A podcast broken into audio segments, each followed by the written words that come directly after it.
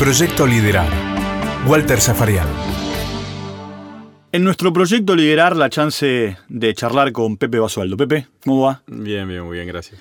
¿Te dirigieron los mejores entrenadores de la Argentina? Me dijeron los jugadores, los técnicos de, obviamente, del momento, ¿no? Tanto a nivel selección como a nivel clubes. Considerados, sí, yo creo que eran los mejores en ese momento. A ver, quizá el mejor fue el primero, porque fue el que te guió.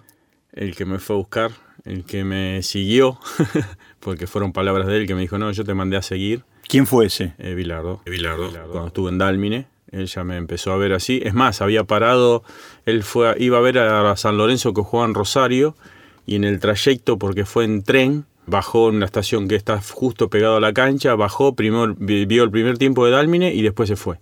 Que yo cuando llegué al vestuario me dijeron, te vino a ver Bilardo. Yo, ¿quién era Bilardo? O sea, no, yo soy de Campana, no conocía nada. Y después, bueno, y después ya cuando fui más arriba y lo encontré por primera vez, él me dijo que ya me venía siguiendo de Dálmine.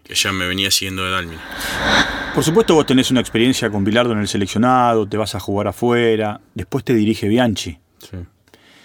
Bianchi te agarra, entre comillas, maduro. Sí. Más experiente. Con 30 años, sí.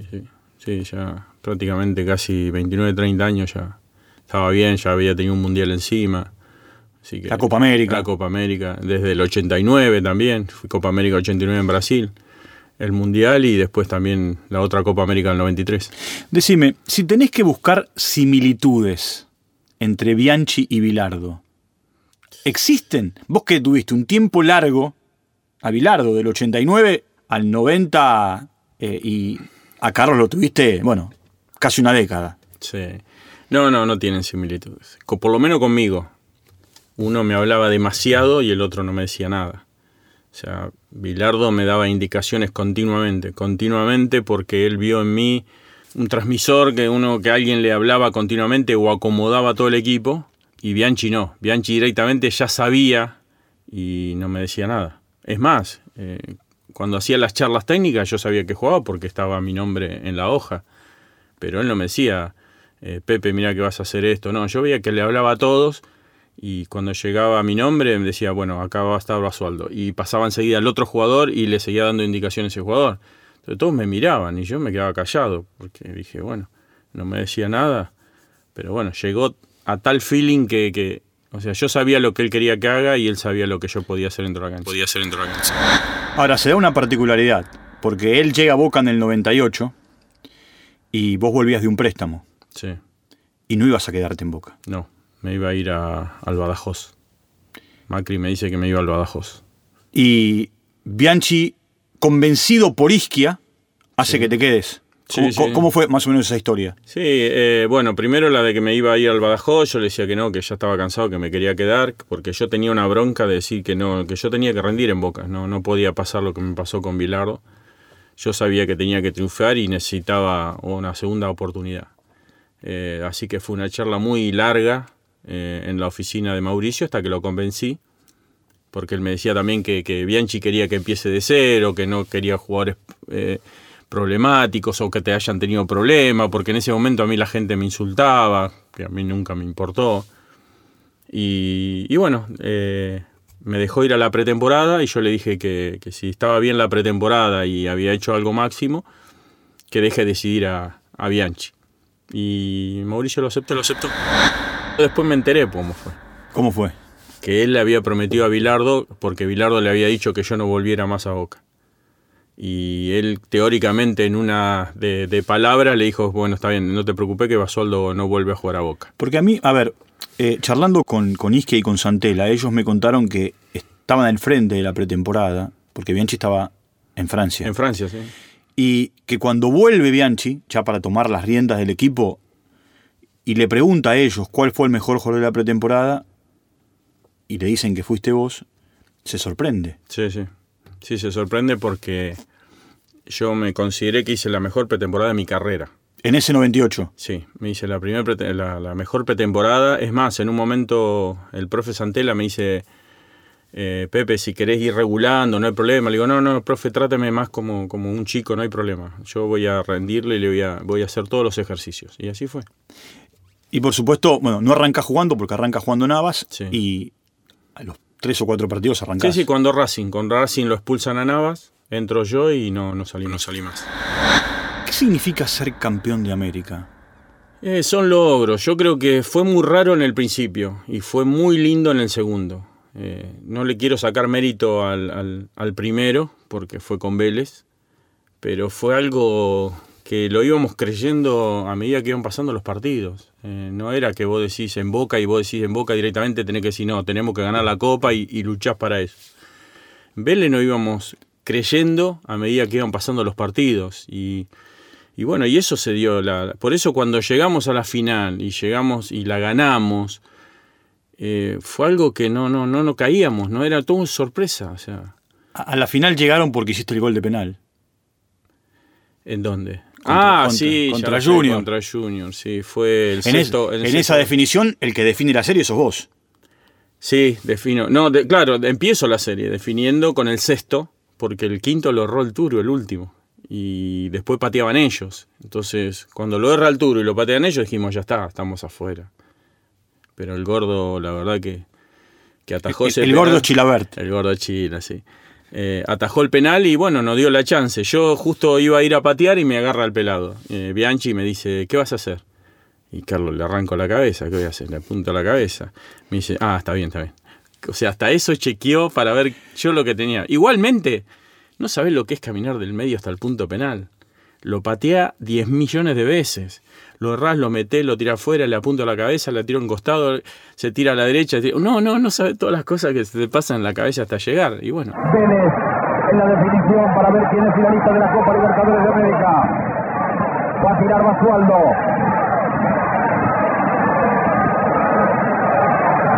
Una gran expectativa en Liniers. Va Basualdo. Era acomodarla, pegarla, es fuerte. Por suerte salió donde dije. Y bueno, y después sentir, ver cómo la de ellos pegan el palo y jugamos la final. Fue todo increíble, ¿no? Pero ya te digo, ni ahí pensamos que, inclusive llegando a la final, pensamos que íbamos a ganar la Copa Libertadores. ¿Te sentiste vacío en San Pablo? ¿O tuviste que salir? Sí, me sentí con una deuda grande, porque... A ver, recordémosle a la gente... Sí. Cambia la manera de jugar, Bianchi, sí. Defiende con 5, saca a Tito Pompey del equipo, y cuando lo echan a Cardoso tiene que poner a Pompey y sacarte a vos. No, pero yo salí por una contractura.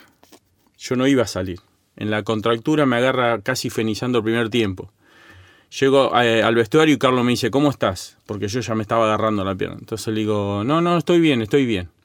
Me voy a un costado, lo agarro al kinesiólogo de la cabeza y le digo, no sé cómo hacer, pero tenés 10 minutos para sacarme esta contractura, 10 minutos. Y bueno, y ahí metía dedo, lloraba, pero metía dedo, sacaba todo, pero no aguanté. El kinesiólogo era el Gran Molina. El Gran Molina, pero yo lo agarré a Leoni. Leoni, claro. Leoni era el kinesiólogo, el que más sabía del tema, entonces... Pero me hizo parar, pero no hubo caso. A los 10 minutos enseguida se me volvió la pelota, lo miré a Carlos y le dije, no, sacame. Y ahí fue donde después hizo el cambio. Aprovechó, hizo el cambio porque después justo echaron al Pacha. Echan a Cardoso. El partido termina 1-0. Bianchi mirando el partido atrás de una reja. Sí, estaba con Game, con todo. Bueno, ahora, ahí vuelvo a lo que decías recién, esos 50 metros para patear el penal. Por la cabeza de Pompey, ¿no? Las cosas que deben haber pasado. Todos los chicos. Es más, cambiaron algunos los penales.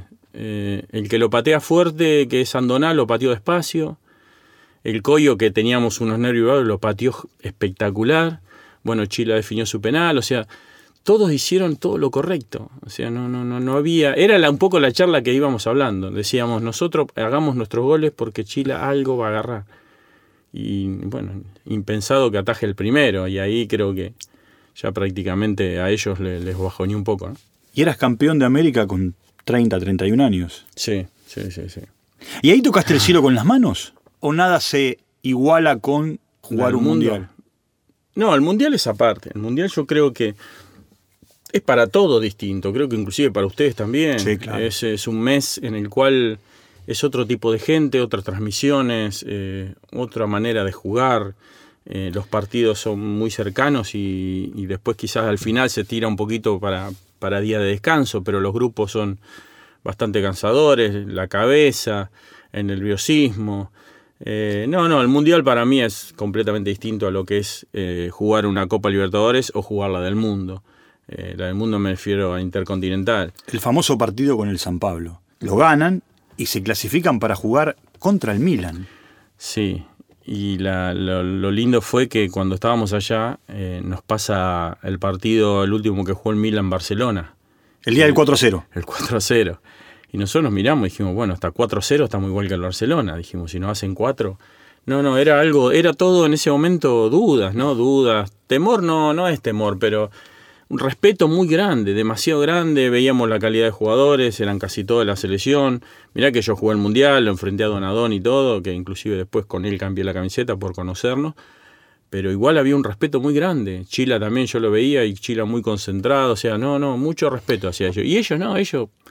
Para nosotros era un partido más. Ustedes se cargaron al bicampeón de América y campeón del mundo, pues San Pablo era bicampeón de América y campeón del mundo. No, así cuando llegamos. Y al bicampeón de Europa. Y encima ellos hacen el gol enseguida. O sea, para ellos también era un trámite que por suerte para nosotros era todo aguantar. Era aguantar con un jugador menos y bueno, llegar a lograr después a través de penales o lo que sea el campeonato fue muy bueno. Y después el del mundo fue como todo... Como todos, ¿no? Primeros 10, 15 minutos que siempre dicen hasta que te saque un poco los nervios. Y después, la verdad, que nos sentimos muy cómodos. Decime, Pepe, hay una jugada que termina con el penal de Costacurta al Turu Flores, que nace de un pelotazo largo de Chilaverde buscándote a vos. Para romper la ley del offside de ellos. Ah, bueno, contá cómo fue esa historia. ¿Es algo que ustedes tenían preestablecido? Sí, ya habíamos mirado mucho lo que hacían y de la batuta de Baresi salía todo el achique, el famoso achique de la selección italiana también, porque ellos prácticamente tenían la defensa de la selección italiana, con Maldini, Costacurta... Sí, Tassotti. La defensa era Tassotti, Baresi, Costacurta, Maldini. Maldini, claro. Entonces sabíamos de ese achique y sabíamos, obviamente, nosotros conociendo a José la patada que tiene. Entonces ya lo habíamos hablado con José, que él me decía, vos pica, yo te la pego, vos tirá cuando hagan el achique y salí por afuera. Entonces me agarra en una posición en la cual yo veo el pelotazo y los veo a ellos. Entonces cuando sale el pelotazo que ellos hacen el achique, yo salgo justo y ahí donde la para. Me da tiempo a bajarla y cuando me quiere venir a Maldini, yo amago tirar de derecha, engancho y le pego de zurda. Y cuando le pego de zurda ahí veo que se sube arriba todo y bueno, y cuando fue penal no lo podíamos creer. Fue algo tan lindo, una linda emoción que decir, ya está, teníamos penales. Y ya sí. Después, porque después vos dentro de todo, si lo podía hacer, que encima Roberto casi no lo hace porque le pasó entre medio las dos piernas del arquero. Ya con 1-0 nosotros ya estábamos tranquilos en ese aspecto, ¿no? Porque nos conocíamos. Ahora vos mirá, Roberto, que era un ejecutante extraordinario de penales, él dice que fue el peor penal que pateó en su vida. Sí, él aseguró al medio. Lo que pasa es que el otro era tan largo que dejó las piernas y bueno, justo pasó ahí entre medio de las piernas.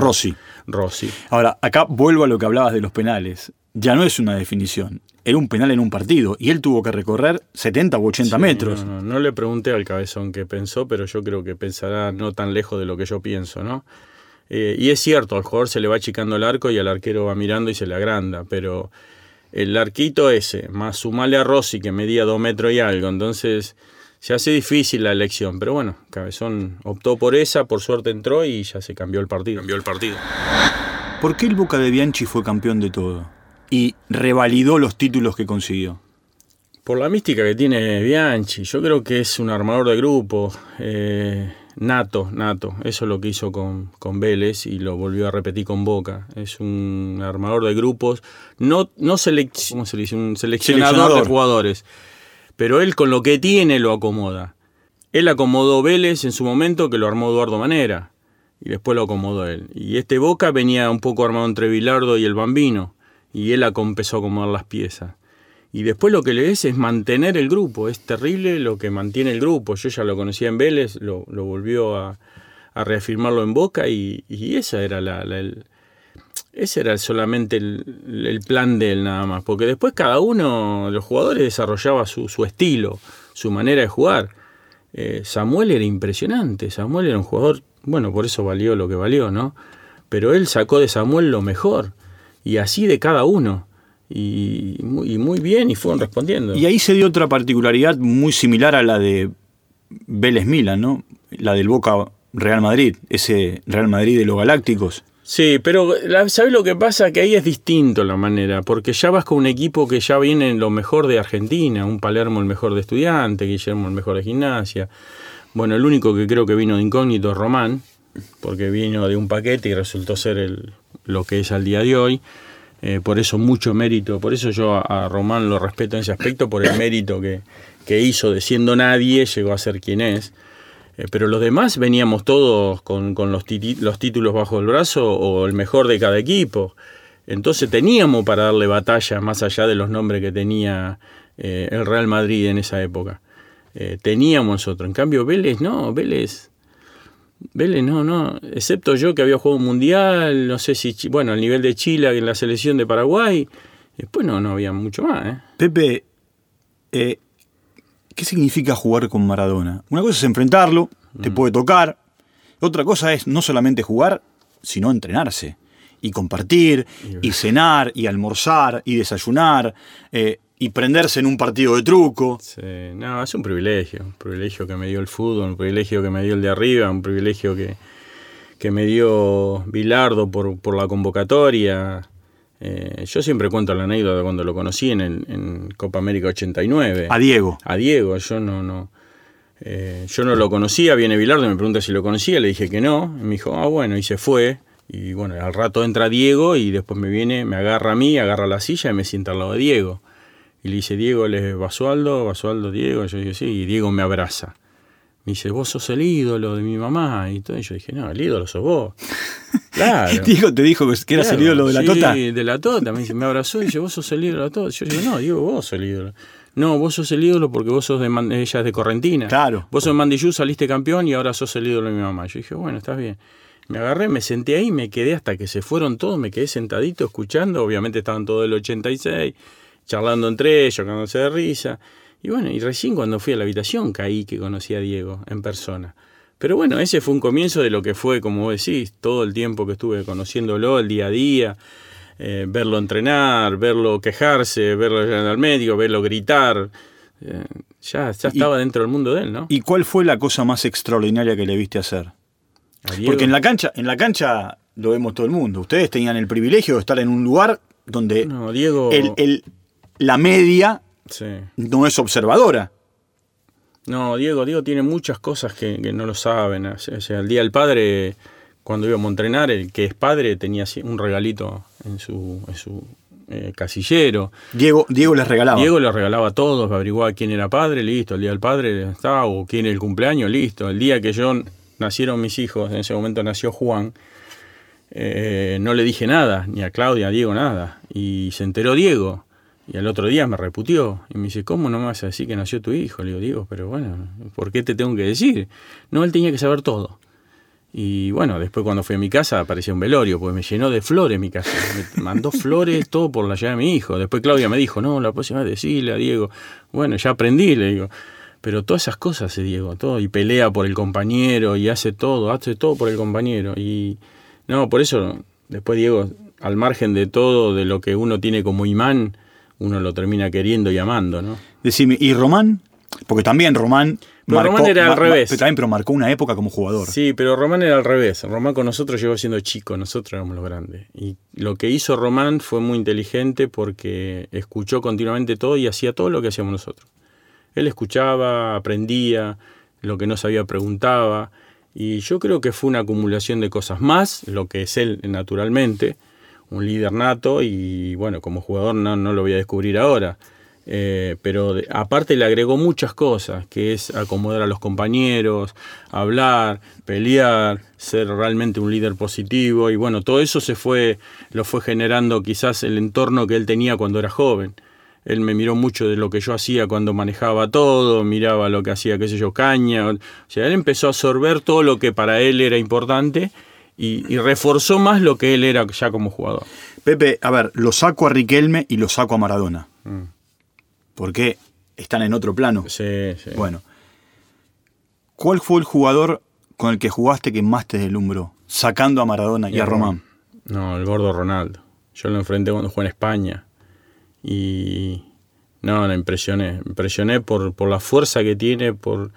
porque él se está riendo todo el día y sin embargo te hace bolsa. Y lo vi físicamente, yo estaba jugando en la Extremadura y no, es una bestia. Y bueno, y lo que veía todos los partidos, porque fue el año que salió campeón Barcelona, que gracias a él, el gol que hizo allá en Compostela o contra La Coruña, que pasaba y los tiraba como un muñeco. Disfruté al mejor Ronaldo y por eso me puse muy triste cuando se lesionó y lamentablemente tuvo que ponerse a lesiones y dejar el fútbol, pero era un jugador para disfrutarlo, no, todo. En el final, definí a José Horacio Basualdo líder.